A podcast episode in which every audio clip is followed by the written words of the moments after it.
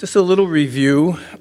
We see at the end of Acts chapter 12 that um, Paul and Barnabas have returned from delivering uh, the offering uh, to the church at Jerusalem. They're back in Antioch, Syria.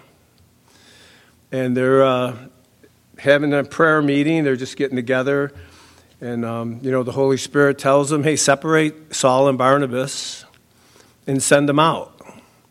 And it's interesting, you know, the Holy Spirit is the one who, who brought up the idea, and it's the Holy Spirit who sent them. And it wasn't the church that sent them, it was the Holy Spirit that sent them. You know, and it's interesting, um, you know, the more you look at that, uh, the more you think that, um, you know, missionaries should be sent. It shouldn't be, it's a difference between sent and went. If the Holy Spirit sends you out, it's a lot different than you just went out. Right? We want to, the things that we do in ministry, and uh, I'm talking, you know, you guys are, um, you know, the, the church. Your, you know, ministry happens through you every day. Every day. And you know what? God has sent you out. The Holy Spirit has sent you out. When you, when you wake up in the morning and you have your cup of coffee or whatever you do to, you know, become conscious again and realize it's another day. Um, you know, you're, you know, God is looking to you to be a light. God is looking to you to be an ambassador. And that's what I love about the book of Acts because that's what you see. You, you see men and women living out their lives. And I know that um, I think every time I, I've shared on Sunday night, I've opened it up with that mindset. You know, you got to think that way. You know, these folks in the book of Acts, and I hope this doesn't sound um, sacrilegious, but they're just like you and me. People that love the Lord, they, they, they sense that call on their lives, they sense that God is, you know, is, is working in them and through them, and they, they want to live their lives in a way that pleases the Lord. And uh, do you think that Paul and Barnabas woke up that day in Antioch thinking that this was going to be the first of three missionary journeys? and that they were going to bring the gospel to the Gentiles, to places where they thought that, you know, a Jew would never go, really. But they did. They did. It happened. It happened one day at a time. One day at a time. So I don't know what God has in store for you after tonight, uh, but I would be excited about that. I mean, I'm excited about that. And I hope you guys are, because you know what? It isn't um, like the boss of the company wants to use you. I mean, we're talking about the creator of the universe, God Almighty, wants to use you. So that's exciting. I smile. It's exciting. Right? All right. I want a little participation tonight. Just a little, not a lot. All right, so here's the deal.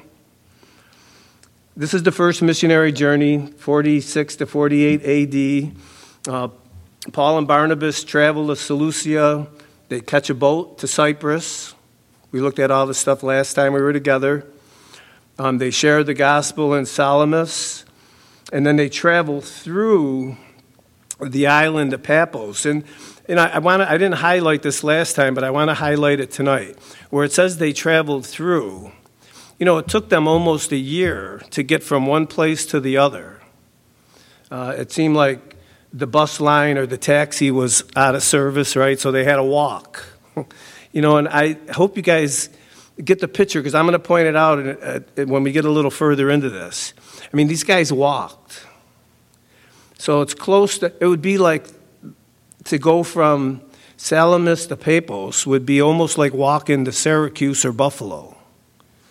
Right? So think about that. Hey, you want to go to Syracuse? Oh, yeah, sure. Why? Well, let's start walking. You know, think of the level of commitment, the dedication that they had, their relationship with the Lord, where God, you know, God called them out and told them to go, and they went. I mean, it's from even even the ride from um, the, on the boat ride to Cyprus. That was close to 60 miles. I mean, we get in our car, we turn the air conditioning on, we put in our favorite CD, and we go places.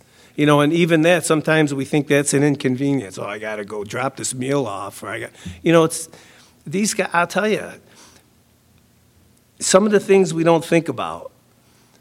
But, and, and we're going to see once they leave Cyprus, it even gets to be a little more rigorous. And, um, you know, we're going to talk a little bit about Paul's health. But, you know, we saw last time that they dealt with, when they got to Paphos, that they dealt with Bar Jesus, right? The sorcerer, Elymas, who uh, his, his uh, goal in life was to get in between people and the gospel. That's what he did. And when Sergius Paulus had requested for uh, Paul and um, Barnabas to come and share the word with him, um, Elymas wanted to get right in there. He wanted to make the way crooked, right? And that's what the enemy wants to do in our life. He wants to get between us and the Lord. He wants to throw a wrench in the works, if you will. And you know what, guys? We just need to be on top of that. We need to be on top of that. And one of the best ways to be on top of that is to be in the Word of God. To be in the Word of God, to know what God's Word says. Because you know what? God's Word is God's will. If you want to know what God's will is for your life, if you want to know what God's will is, you got to get into the book. You know, and you got to commit some of it to memory. You just have to be in it. So important. So, um, something, you know, and, and this kind of when I was thinking about this, Second Timothy gives us some perspective on this first missionary journey, uh, some insight um, from Paul looking back as to what was happening there. So um, let me read this to you. You guys don't have to turn there. It's 2 Timothy 3, uh, verses 10 through 13. It says, But you have carefully followed my doctrine, manner of life, purpose, faith, long suffering, love, perseverance persecutions, afflictions, which happened to me in Antioch, at Iconium, and Lystra. And those are places Paul is going to, right? He said, What persecutions I endured, and out of them all the Lord delivered me. Yes, and all who desire to live godly in Christ Jesus will suffer persecution. But evil men and impostors will go worse and worse, deceiving and being deceived. So a little sight into what's happening today with you know all of the deception. But what I wanted to point out is that what Paul said that you know the persecutions he endured, and out of them all the Lord delivered him. Paul's looking back now at what we're looking at. And he's saying, hey, it wasn't easy, but guess what? The Lord delivered me from all of that. He was there through it all. And um, I don't know uh, what you guys are facing or what you're up to, what's going on in your life. But you know what? God is, it's still the same, it's the same thing. It's God. It's, he hasn't changed. And you know what? He's, he's there. He's going to deliver you. He's going to be there with you. He's going to pour His grace into your life, whatever it is. Don't, don't lose sight of that. Don't lose sight of that. Now, Paul is, um, is a prisoner at this point when he's writing Timothy, but you know what? his, his mindset is still the same. He's, he's saying this to Timothy, but at the same time, he's preaching to himself. Hey, you know what? The Lord delivered me out of all of that, and he's going to deliver me out of this. And for Paul, it was either deliverance, like physically getting out of jail, or going home to be with the Lord. And we know what he said about that, that it was more beneficial for him to stay but I think in his mind, he said, I'd rather be with the Lord, which is, uh, which is I would think we'd all would agree with that. So let's pick it up in verse 12. All right, verse 12. Let me make sure I wrote verse 12 down in here. All right, so the proconsul believed uh, that when uh, what he had saw. So let me read verse 12. I got to go up a little ways. You can tell I'm very proficient with my iPad. Can you guys tell that? I'm very proficient with this technical stuff. So it says in verse 12 Then the proconsul believed that Sergius Paulus, when he saw what had been done, being astonished at the teaching of the Lord. So Barnabas and Paul come at his request um, Elymas gets in the way, tries to get in the way, you know, and Paul rebukes him, tells him, hey, you know, you know, calls him a few choice names, and then he tells him that um, you're going to lose your sight for a time, right? And that's what happens. And it's amazing that that being astonished, it says at the end of the verse, being astonished at the teaching of the Lord. He believed at what he heard, right? Not what he saw. It was the Word of God that brought about his faith. It was the Word of God. And we would think, oh man, you know, he, he just saw this miracle. He saw Paul take a stand and just say, you know, that the Lord, you know, is going to take away your sight for a while. And then he saw it happen. I mean, he saw the power of the Word, but it was the Word of God, it was the preaching of the gospel that astonished him. And think about it. Here's a man, and, and you know, history does tell us that he was going to go on to Rome, Sergius Paulus, and being involved with this big project that had to do with, uh, I think, the Tigris River. And, um, you know, he was a pretty influential guy in Rome.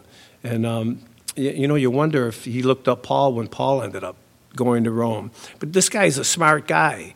And, um, you know, he hears the word of God, and that's, that's what he put his faith in. He put his faith in the word of God. I'm sure what he saw happen to Emmaus was, um, was incredible too, but it was the word of God.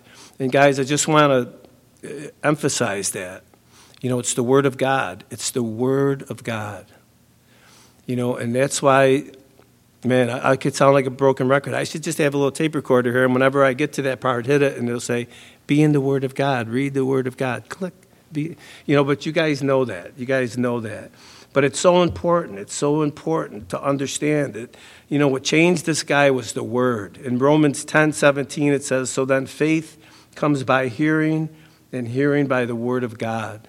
And I'm so thankful for um, Calvary Chapel and, you know, just their line upon line. And there's, um, there's a lot of churches out there that are preaching the word of God. Um, so important. And think of Sergius Paulus. Here he's, you know, here he's just amazed. The, in the New King James, it says astonished. He's astonished. He's amazed that Jesus would die for him. He's amazed at the reality and the truth of the gospel. And I think if you guys think that through a little bit, um, when you got saved, I don't know, this, I felt this way. I was kind of shocked that God would do that for me that Jesus would take my place on the cross, that he would still love me in spite of me and who, who I was. And, you know, I mean, you guys can relate. But think how amazed this guy is. He hears about, man, there's these guys that came over from Antioch, Syria, they're walking across the island and they're sharing the gospel and people are getting saved. And, and i mean it's just amazing. You got to hear what these guys got to say and he has them come in and he gets saved. Wow. Pretty cool right? I mean that's it's a you know it's just life. It's the christian life. It's the christian life. And we should have this expectation. We should have this same desire that hey no matter whoever we talk to when we share the word of god that we're going to expect results right? We're gonna, we're gonna. God said it. God told us what to say, what to do. We're just gonna share the word, and you know what, Lord, you, your response. The outcome is up to you, Lord, not up to us. So don't let that hinder you, because that's sometimes what happens, right? They'll never believe it. They're not gonna listen to what I got to say. They're nah, you know, they're gonna just blow me off. Don't go there. Don't go there. Let God handle that part of it. So the gospel, and you know, guys, never, um, I put this in red. Don't get so accustomed to the hearing or the hearing the you know the accounts of the cross, the gospel. Don't ever be indifferent to that. You know, there should always be an excitement about the, the gospel. And I just want to read uh, Romans 1 16 and 17. And um, you guys know it, but it's, it's really just an amazing definition of what the gospel is. Paul said, For I am not ashamed of the gospel of Christ. And why is he not ashamed? Because it's the power of God, the salvation for everyone who believes, for the Jew first and also for the Greek. For in it, for in the gospel, the righteousness of God is revealed from faith to faith, as it is written, the just shall live by faith. So the question is are you guys still amazed?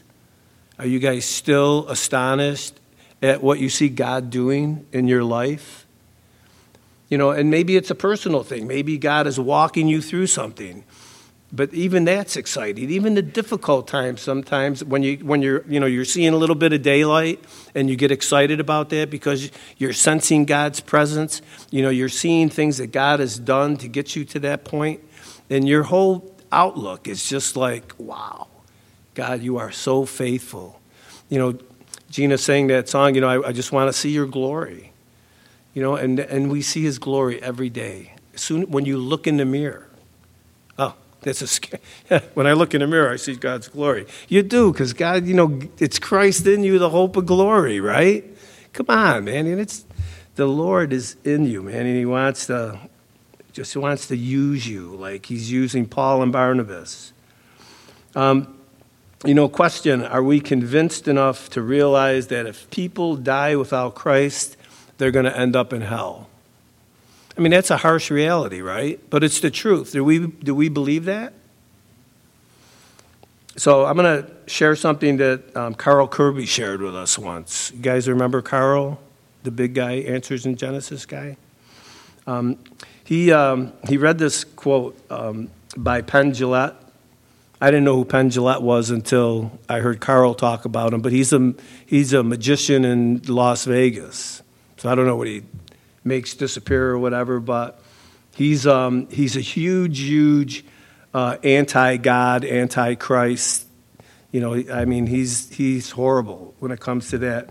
This is something, and this relates to sharing the gospel. He said, I've always said that I don't respect people who don't proselytize. I don't respect that at all. If you believe that there is a heaven and a hell, and people could be going to hell and not getting eternal life, and you think that it's not really worth telling them this because it would make it socially awkward, an atheist who think people shouldn't uh, proselytize and who say, just leave me alone and keep your religion to yourself. And here's like the, the clinching line How much do you have to hate somebody not to proselytize? How much do you have to hate somebody to believe everlasting life is possible and not tell them? I mean, if I believed beyond a shadow of a doubt that a truck was coming at you and you didn't believe that truck was bearing down on you, there is a certain point where I tackle you. And this is more important than that. So he's saying that, how, you know, not sharing the gospel, when you know the truth, and you don't want to tell somebody that truth, how much do you have to hate that person not to do that? Um, now, I just threw that in to make you feel better, right? you know, I'm just saying that to encourage you guys. You know, really, when you think about it, hell is a real place. And when people die without Christ, Pastor Rob talked about, it's been talked, Hades. People, I mean, whatever you call the place they end up, you know what the tragedy is they're eternally separated from God. Eternally separated from God. You know, it's a horrible thing. A, could you, I mean, we can't even think that way. I mean, I mean, we, I mean, I, I could try to relate to that, but I can't think about that because I, you know, now I, I just know I never can be separated from God. So, you know, and, and it's things like this I really believe that um, motivated, you know, Paul and Barnabas that motivated the early church. Um, you know, because th- this is, I mean, this is what they've been waiting for. The Jewish nation, the Jewish people have been waiting for this to happen, and Christ shows up. And guess what, man? They're like, they're like full bore. They're excited about that reality. So, verse 13, it says, Now when Paul and his party set sail from Paphos, they came to Perga in Pamphylia and John departed from them and returned to Jerusalem. So now um, Paul takes the lead. Now it's Paul and his party. It used to be Barnabas and Paul. Now it's Paul and Barnabas. And, um, you know, you can see um, when Paul dealt with Elymas, he kind of took the lead, kind of put him in a spot, kind of took control of the situation. And, um, you know, I think, I think, this is me thinking, it's not thus says the Lord. But I think going into um, this ministry out on the mission field, things are going to get tough. And I think Paul was the guy that was a little more tenacious than Barnabas. You know, Barnabas was that, you know, the son of encouragement. Paul was like, you know, the lion, you let him out of the cage, you know, and he's just going to go at it. So I, I think Paul, you know, that's part of the reason why, but, you know, that's just me. Um, but I appreciate Barnabas' character. It didn't make a difference to him who was in charge as long as he was able to do what God called him to do. And it's so important in the church today that we understand that. You know, some of us do, we all have a different function in the body. You know, I might be a toe, and John, you might be an ear, and Pastor Rob, you might be a, a lip. Could you, if you were a part of the body, would you have to be both lips or just one lip? All right. That was dumb. Very dumb, Dave. Anyway, so, you know, there's a lot of speculation by, you know, why uh, Mark left, John Mark, why he left those guys. So I'm not going to speculate about it. Um, there's plenty of information out there. You can, um, you know, read through it and, and kind of figure out what you like out of the options. But he left, and it really doesn't tell us why he left. So we'll, we'll just leave it at that. So now God is going to open a door, and um, you know Paul and Barnabas are going to step right through it. Verses 14 and 15 it says, "But when they departed from Perga, they came to Antioch Pisidia." And let's stop there just for a second, because I, I want to um, bring home another one of those thoughts. Paul, the thought is that Paul gets sick here in Perga, whether it's malaria or something, but they're right at sea level. And now, for them to go up to Antioch, they're going from sea level to 3,600 feet above sea level. And it's like 150 miles. And it's just the two of them. So there are some commentators that believe that um, they hooked up with like a caravan. I mean, because rob, there are robbers, and you know, there were some. I mean, it wasn't um, it, it, you know, it wasn't like going on a mission field today. You know, you, I went on a mission trip to Italy, you know, and, you know, we got rides to wherever we were going. And if it rained, we didn't go out in the rain to do anything. We just prayed and stayed inside. I mean, think about walking 150 miles or so uphill. I mean, think of, I mean, it, and Paul now is sick. And I hope you see the level of commitment that these men and women had. I mean, sometimes when I get up on Sunday morning, I don't want to come to church because I'm tired or it's snowing outside or it's. I mean, you guys, you understand what I'm saying, right? I mean, the, I mean, what a what an example Paul and Barnabas are to us. So they come to Antioch, Pisidia. They went into the synagogue on the Sabbath day and sat down. And after reading the law and the prophets, the rulers of the synagogue sent to them, saying, Men and brethren, if you have any word of exhortation for the people, say on. Uh, boy, that's, um, they're going to regret it that they asked them to speak. But man, God just sets them up. God just sets them up. He sets them up. And, um, you know, it's interesting. I,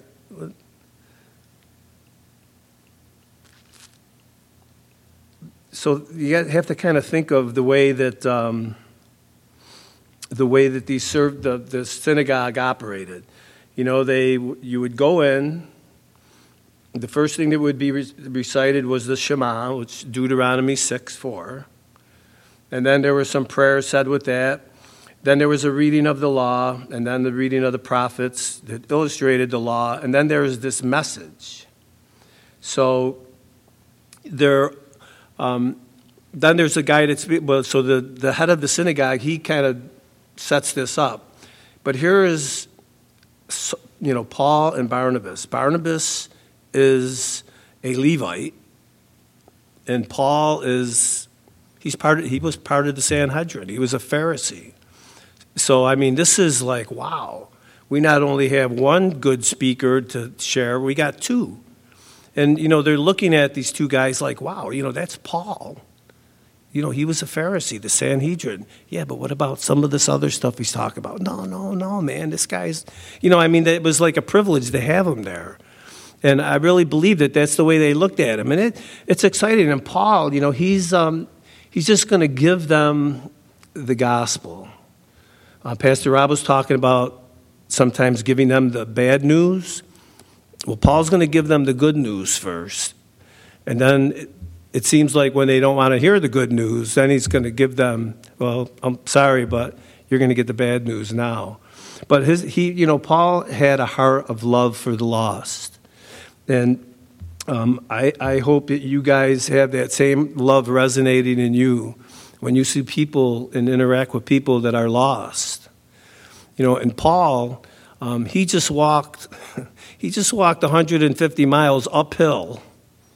And you know, it, it isn't like it happened in a day. So, I mean, think about it. I mean, this what he went through to get there, and why? Because God called him. God you know, God sent him, the Holy Spirit sent him. Man, you know, that, that's got to mean something to us. It's got to mean something to us when God puts something in your heart to do. You got to do it. You got to be obedient to that. Paul and Barnabas, I don't know who they walked with, I don't know how long it took them to get there, but they walked uphill 150 some miles to have this opportunity. And Paul's not gonna, he's not going to let it slip away either. So this is um, his first recorded sermon, Paul's first recorded sermon. It's his longest, but it kind of sets the stage because when he gets to um, Iconium, Lystra, um, he, there isn't really, it isn't really recorded everything that he says. They're shorter messages, but this is the longest, and it kind of gives you an idea of some of the things that he might have shared, maybe that aren't recorded. But it's interesting to, uh, to see that. So think about this Stephen, Paul was there when Stephen was stoned, right? Okay. So Stephen is, you know, he's being stoned, and he's, you know, he's getting ready to just give up his spirit. And he looks over and he sees Saul of Tarsus holding the garments of these guys throwing stones at him. And in his mind thinks, man, I must have failed. They're not, you know, they're not, they didn't receive the message. You know, think about that. You know, leaving this planet thinking that, you know, all that he went through and that they didn't listen. They didn't hear what, the, what he had to say. And, um, you know, he didn't fail, though, right? We know he didn't fail because look what happened. What now? Saul is Paul, and he's on this missionary journey, and God is using him in, in miraculous ways. You know, the word of God will not return void. Isaiah 55 11. You know, Stephen's words rattled around in Paul's mind, and 14 years later, Paul is going to give not word for word, but a, a replay of Stephen's first, his last message, his first and last. There's a lot of um, a lot of similarities to that. But what I wanted to encourage you about that was that, um, you know, don't think that what you're doing is not is not bringing forth fruit. You know, sharing the gospel with your friends, your coworkers, you know, getting mocked out. I mean, when I worked for the county, I would go into the break room with my Bible, and it would take them like five minutes to be done scorching me. You know, and just, you know, oh, you know, what are you going to read today? You know, but you know, when they were hurting or they had issues at home, they wouldn't say anything in the break room, but they would pull me aside, right? So, you know, the word doesn't go out void. So, you know, I would share stuff with them even in the break room. And, and we've all been there. And you know, I, I used to, I'd leave work some days thinking, man, these guys, I'm more sport for them than anything. And I would be discouraged. But you know what? A couple guys ended up getting saved. You know, God knows what's going on. You know, and Stephen, even though he might have felt like he failed, he didn't. He didn't. Because the guy who wrote most of the New Testament was touched, and God finally got through to him because he couldn't get what Stephen said out of his mind. And that's what happens when we share the gospel. You know, we think we're, you know, we're, somehow we have to, um, um, we have to rate how we did. in our own mind. Oh, I should have said this, or oh man, I didn't say that. You know, you said what the Lord put on your heart. That's good enough. And His word is not going to go out void. And I like the second half of that because it says that, but it shall accomplish what I please, and it shall prosper in the thing for which I sent it. You know, God is going to use what you say. So don't ever feel like that, you know, you're putting yourself out there and it's not worth it because that's the enemy. You know what? Just let it rip. If you feel God's putting it on your heart, then share it. And share it. And then pray. Right? Walk away praying. You know, so don't don't feel that way. Don't feel that way. So let's um yeah. Yeah, we got a little time here. All right, let's look at Paul's message, a sermon, and I kind of broke it into three parts, like an outline of the Old Testament, um, you know, then God's provision, right? And his what's God's provision? Jesus Christ, right? And then an invitation. So there are some similarities in what Paul's going to be saying and what Stephen said. Um, both sermons emphasize God's raising up leaders for Israel, but a, a complementary difference would be Stephen pointed to Israel's rejection of its God sent leaders. Excuse me, why Paul stressed God's grace in providing the leaders. So it's an interesting comparison. So let's read verses 16 through 25.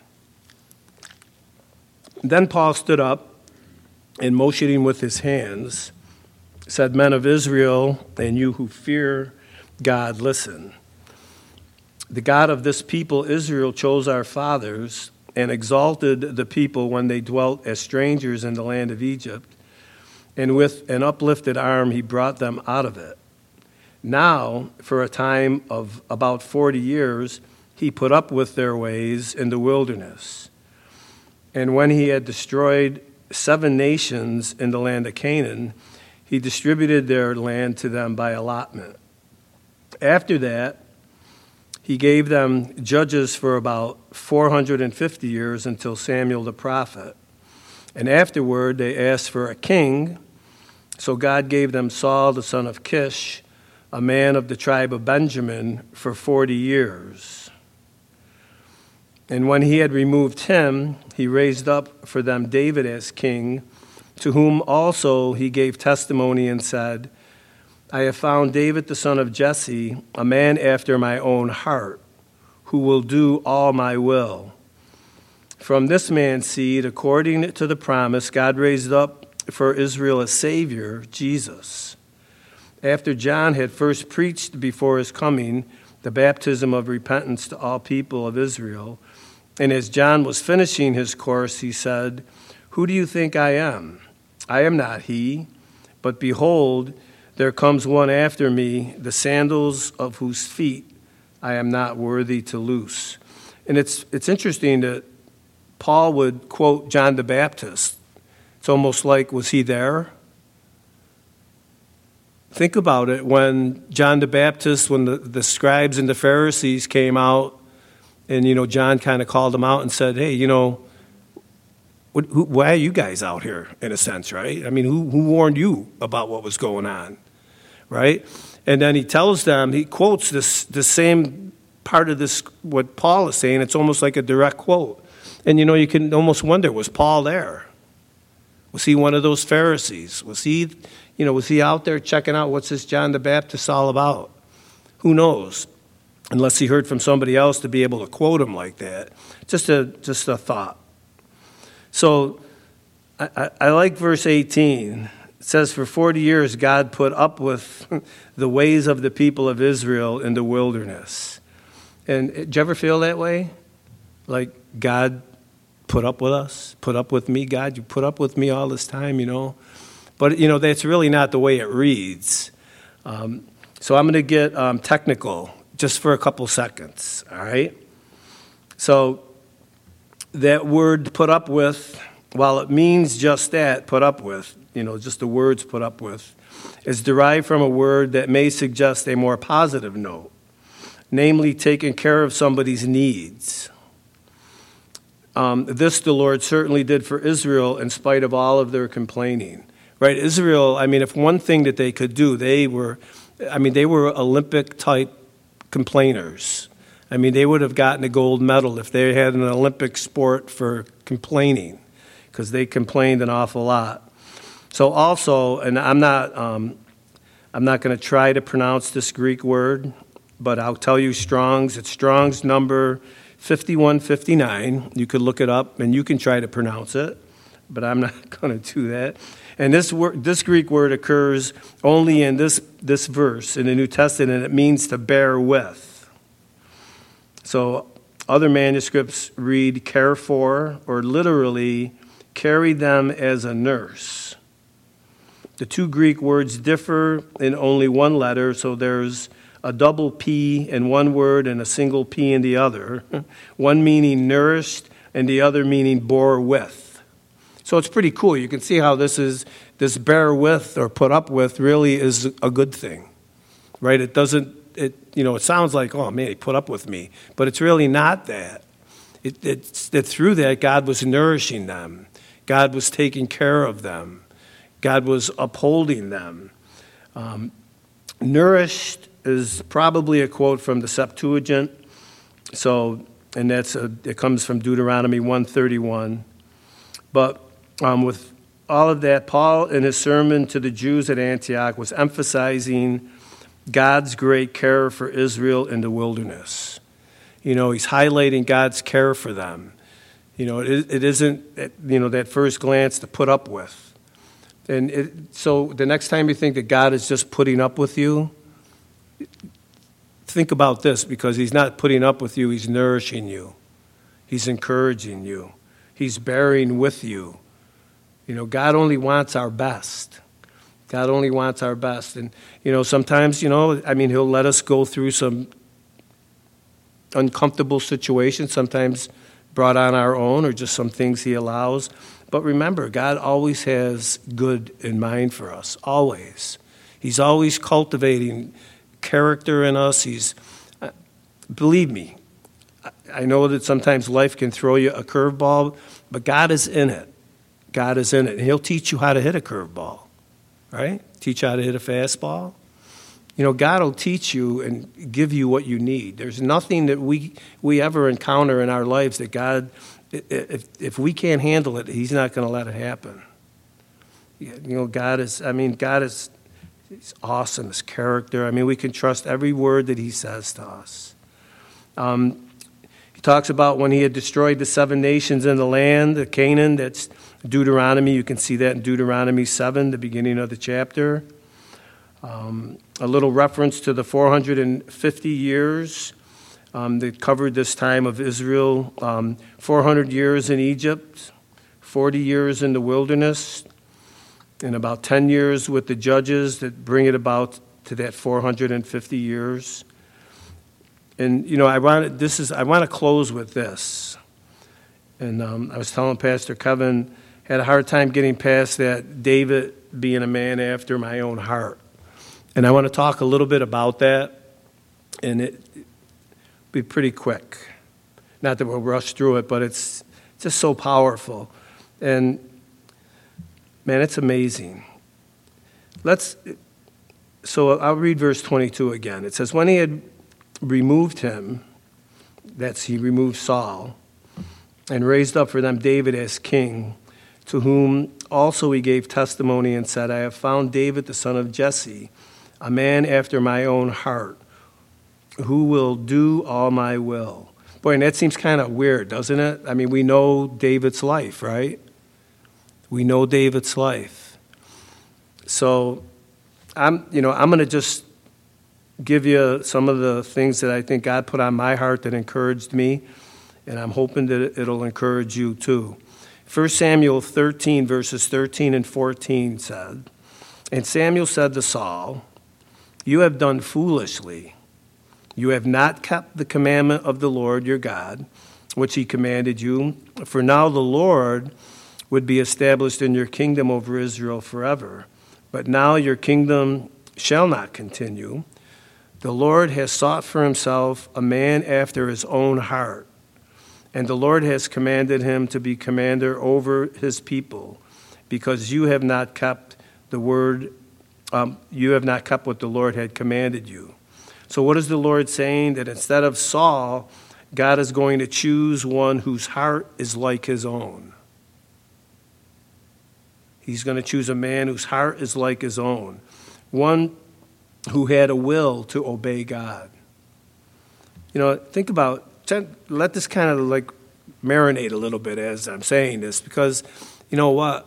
You know, we, we have a heart towards God, right? We, I mean, this, this could be speaking of us, right? When you think about it. 1 Samuel 16, 7. But the Lord said to Samuel, Hey, don't look at his appearance or his physical stature because I've refused him. Talking about David's oldest, oldest brother, right? The first one to come through. Um, for the Lord did not, does not see as man sees. For man looks at the outward appearance, but the Lord looks at the heart. So when God looked at David, he saw a man after his own heart. But David wasn't perfect. Hmm. You know, keep let it ruminate a little bit, all right? So, um, that whole concept of heart embodies the emotions, the will, the intellect, our desire. Um, the life of the man will reflect his heart. Okay? Matthew 12, 34 through 35 says, Brood of vipers, how can you, being evil, speak good things? For out of the abundance of the heart, the mouth speaks. Good man, out of the good treasure of his heart, brings forth good things.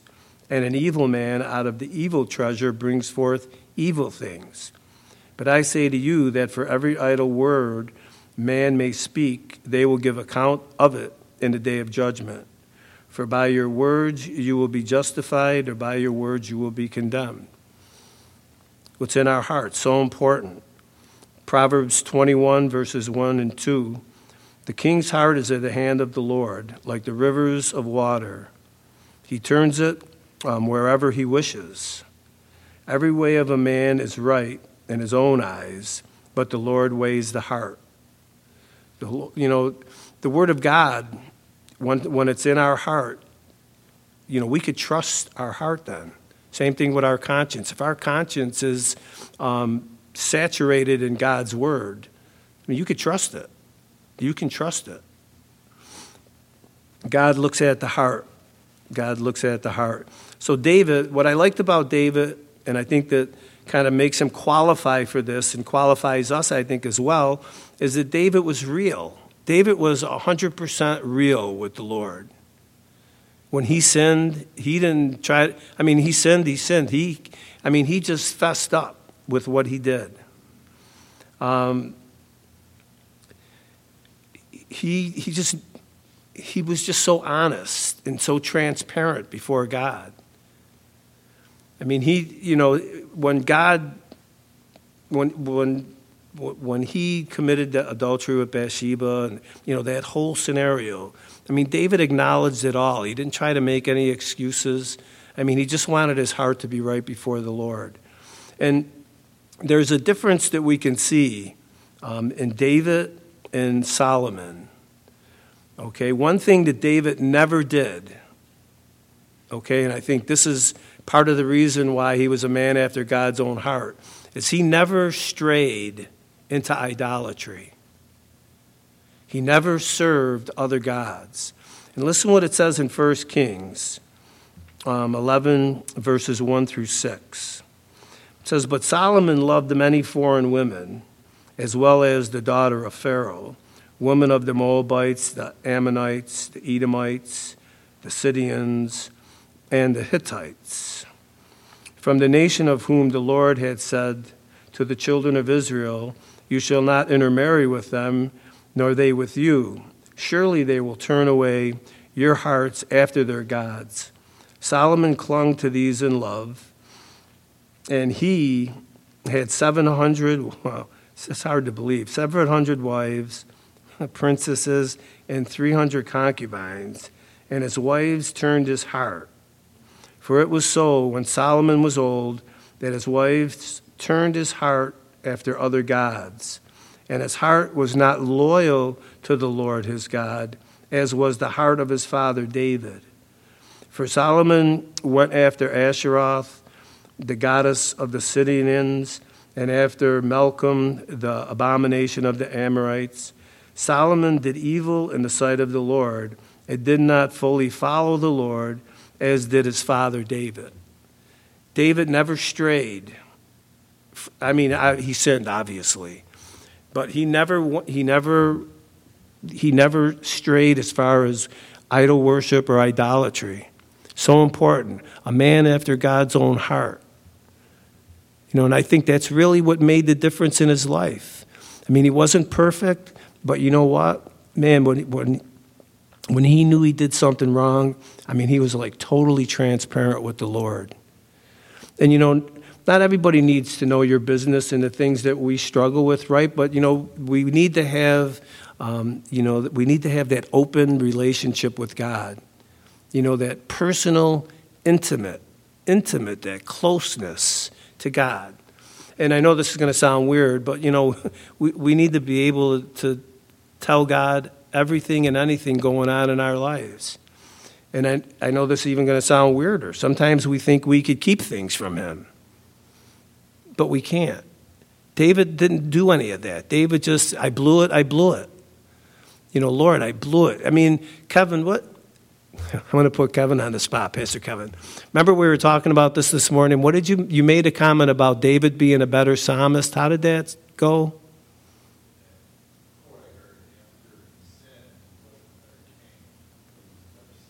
Uh, do you hear that? After David fell, he didn't become a better king; he became a better psalmist. And I want to um, I want to close with reading. Um, this is a little excerpt out of "The Making of a Man of God" by Alan Redpath.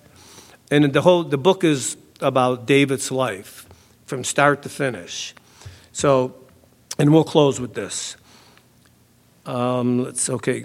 God's call to any man and the anointing of the Spirit for service are conditioned upon that man's heart response. What kind of heart um, did David have? We see his heart in the opening of um, this greatest psalm, or his greatest psalm, Psalm 23. So, Psalm 23 1, the Lord is my shepherd, I shall not want. David had a believing heart. He knew his own sinfulness and his need of the grace and the guidance of God to watch over him, even as he protected the sheep in his charge. He said, The Lord is my shepherd, casting himself upon God and believing faith. Verse 2 He makes me lie down in green pastures, He leads me beside the still waters. David's life was marked by quietness. He knew the joy of communion with the Lord. He had a meditative heart. A meditative, be meditating on the Word of God. Verse 3 He leads me in the paths of righteousness. We know that David wasn't perfect, but we know that David's heart was set on holiness, and he longed for that attribute of God in his life above all else. Verse 4 Though I walk through the valley of the shadow of death, I will fear no evil. In the face of the worst enemy that could ever face him, David was confident, as he demonstrated later in his encounter with Goliath. He was brave, bold, and courageous. And that, that wasn't something that he uh, ginned up on his own. That was, he did that in the power of God working in him. His confidence in knowing that God was going to deliver this uncircumcised Philistine because, you know, he was defying God. David just took a step of faith and leveled that guy, man. It was pretty, it's a good story. All right, verse 5 Thou prepares a table for me in the presence of my enemies. My cup runneth over.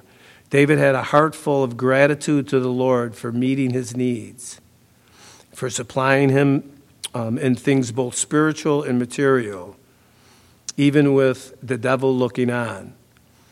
You know, it's amazing. It's just amazing that to have an attitude of gratitude. I mean, when you just when you get home tonight, just sit for a few minutes and think of all that the Lord has done to get you to where you are today. I mean, I know some of it's been it's the good, the bad, and the ugly, right? We've been th- we've been through some stuff, but God has been faithful, just like Paul had mentioned in Timothy. You know, the persecutions, all of it. But the Lord saw me through it. The Lord was with me.